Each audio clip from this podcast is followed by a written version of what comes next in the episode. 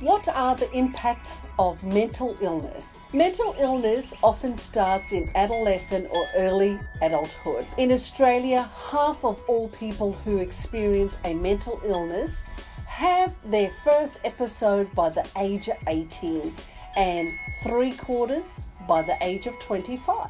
When mental illnesses start at this stage in life, they can affect the young person's education, movement into adulthood, and also occupational roles, forming of key social relationships, including marriage, and the formation of health habits such as the use of alcohol and other drugs. Mental illness can cause disability across a person's lifespan. This is why it is so important to detect problems early and ensure the person is properly treated and supported.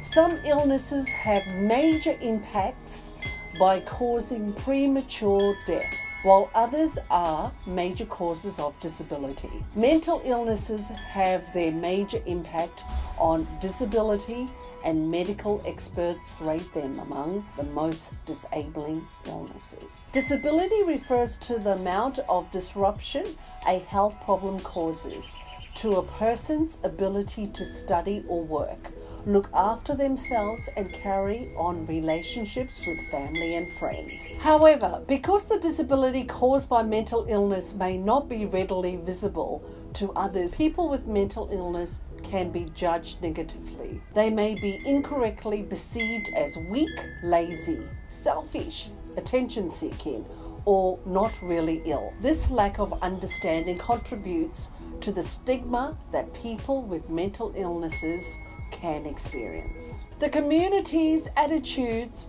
towards mental illness should be fundamentally the same as the approach to physical illness. People suffering from mental health problems need the respect and the assistance of friends, family members, and the broader community. In recent years, it has been recognised that mental illnesses are a major issue for Australia. The Australian Institution of Health and Welfare has concluded that in 2003, mental illnesses ranked as the third biggest source of disease burden in Australia, after cancer and heart disease. In 2030, it is said that every fifth person globally would be diagnosed with depression, and this is due to the current facts.